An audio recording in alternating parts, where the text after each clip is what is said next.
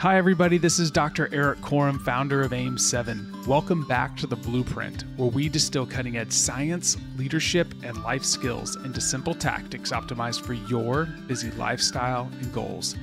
Today, I'm joined by pastor, rapper, and lead chaplain for the NBA's Houston Rockets, Malcolm Marshall. In this episode, we discuss why we must avoid living in isolation and embrace integration. Malcolm also details when leaders are at their greatest risk for failure and how to prevent an epic downfall. If you are a leader at home or at work, save this, share this, and listen to it three to four times if you have to, as it is full of wisdom that could save you a lot of pain. So now it's time to lean in and learn from the best. Pastor Malcolm, in our last conversation, we discussed harmful and helpful words.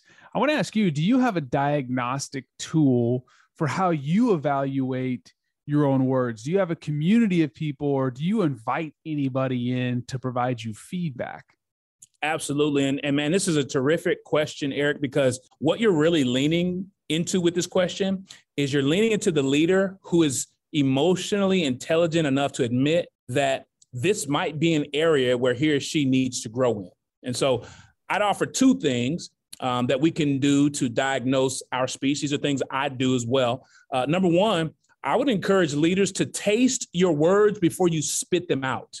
Taste your words before you spit them out. If it tastes bitter to you personally, it probably won't be sweet to someone else. And in that case, we'd be wise to eliminate that word or those words from our word bank. So that's number one. Taste our own words before we spit them out. And then number two, and you alluded to this, ask a trusted someone if the words we normally use either build or burn down. Every leader, every leader should have a circle of people that he or she can reach out to that they will be an honest sounding board. If you don't have people that can honestly speak truth into your life and your heart as a leader, you're setting yourself up for downfall. It's just a matter of time. And so, yes, having some people that have earned the right, you don't just give that right to anybody, but having some people in our lives that have earned the right to speak honestly and openly without fear of backlash, man, every leader is better when you got those kind of people in your ear. I think it's you know, it said in our community, life together is better than life alone. That's right. When you live on an island, you set yourself up for failure. And I think Absolutely. if you look at any downfall of any great leader or any person, really, they isolate themselves in some part of their life. They're like, oh, I'll, I'll take feedback on business, but I won't take feedback on my character. Mm-hmm. And and then that's when people make tragic mistakes. Yeah, and, what you're talking uh, about is integrated living. Oh, go into that well, integrated meaning i don't live in these compartmentalized boxes where over here i do this and over here i do this compartmentalized living leads to isolation because if there's something in my heart that maybe I'm sh- I'm ashamed of or something going on in my world that I don't want others to know about, I'm just going to kind of push that to the backside. Integrated living is the living that says, you know what, guys, this is where I am in, in my full splendor and in my full junk. When it's integrated, you don't play this game of compartmentalizing. When it's integrated, it's all on the table. It's like a buffet. And most of us have not been taught to live integrated lives. Most of us have been taught to live. You show people what they need to see, and you don't let them know what they don't need to see. And again, I'm, I'm with wisdom. You don't do this for everybody, but with your mm-hmm. trusted mm-hmm. few, this is the difference between flourishing and floundering keep going. I want to hear more about flourishing and floundering. Well, I'm just saying. I mean, think about it. You you you alluded to this. I, I, I haven't done a deep dive on this, but in my mind right now, I'm I'm thinking about a book, and I'm drawing a blank on the title. I'm thinking about a book I read where there were these case studies done of all these leaders over a couple hundred years, and the common threads in their leadership. And one of the threads was where you see leaders who ended up going down these rabbit trails that were in in a lot of respects the the beginning of the end it was in spaces where they weren't integrated. They they had these like duplicitous lies. They were doing things or exposed to things or engaged in things that nobody knew about. To your point, they were isolated. But the people that have had trusted and they've had accountability, they've had people in their life that have earned the right to speak the truth. That's a big one. I don't want to overstep that. Everybody has not earned the right to speak into your life. But for those that have, man, every capable leader I know personally has a trusted circle of men and women that they give them the good stuff, they give them the bad stuff, and they love them through it.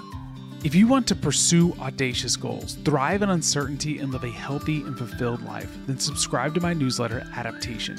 This weekly newsletter provides you with simple and efficient high performance tools and resources you can use to unlock your potential.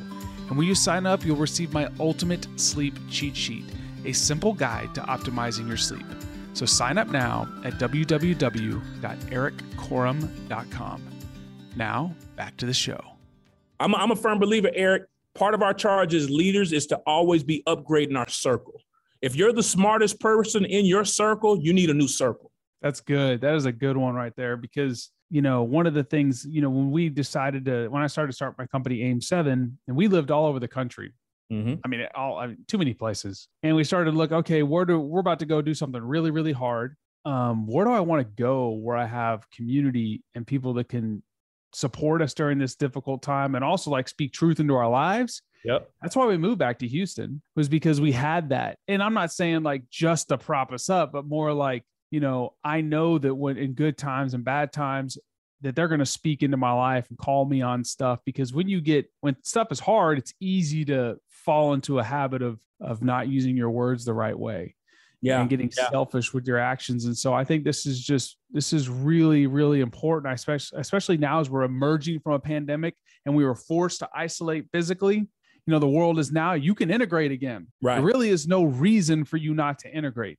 Yep. and if you don't feel comfortable you should at least get on the phone and have a regular rhythm of engaging with somebody that you trust Yep. They can they can speak truth into your life. No, um, I, I concur with everything you just said. Do you have any closing words on this thought? I'm on this uh, subject. Yeah, yeah. I, I would say I know we were, we were initially talking about helpful and harmful speech, but you know, thinking about this this little rabbit trail we jumped on as far as isolation. One of the things I would say is, as a leader, you would be wise to know that you are at your most vulnerable during two times.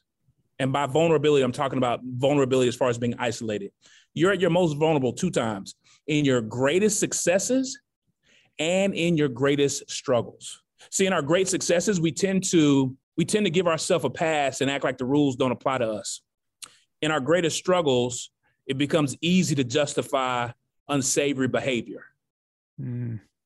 And so if you're talking about isolation, these things are, I said it earlier, you know, our speech is oftentimes a reflection of something that's going on in us.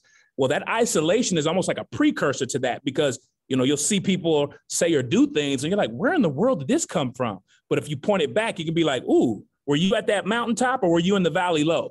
Because that could very mm-hmm. well factor into what's coming out your mouth or what's coming out of your fingertips. Mm, that is really, really wise. Pastor Malcolm, I appreciate you joining me today and talking about this. And this is something Absolutely. I'm going to go back and listen to because I think a great person is marked by their character and a way to a character is revealed by what you say and what you do. Yep. And um, not by you know your intentions, but by your actions. And so this is something that I think everybody can can get a little introspective on. Thank you so much for joining me. Absolutely. Thanks for the invite. If you enjoyed today's podcast, would you please leave us a comment and review in the Apple Podcast app? As this is one of the best ways that you can help support the show.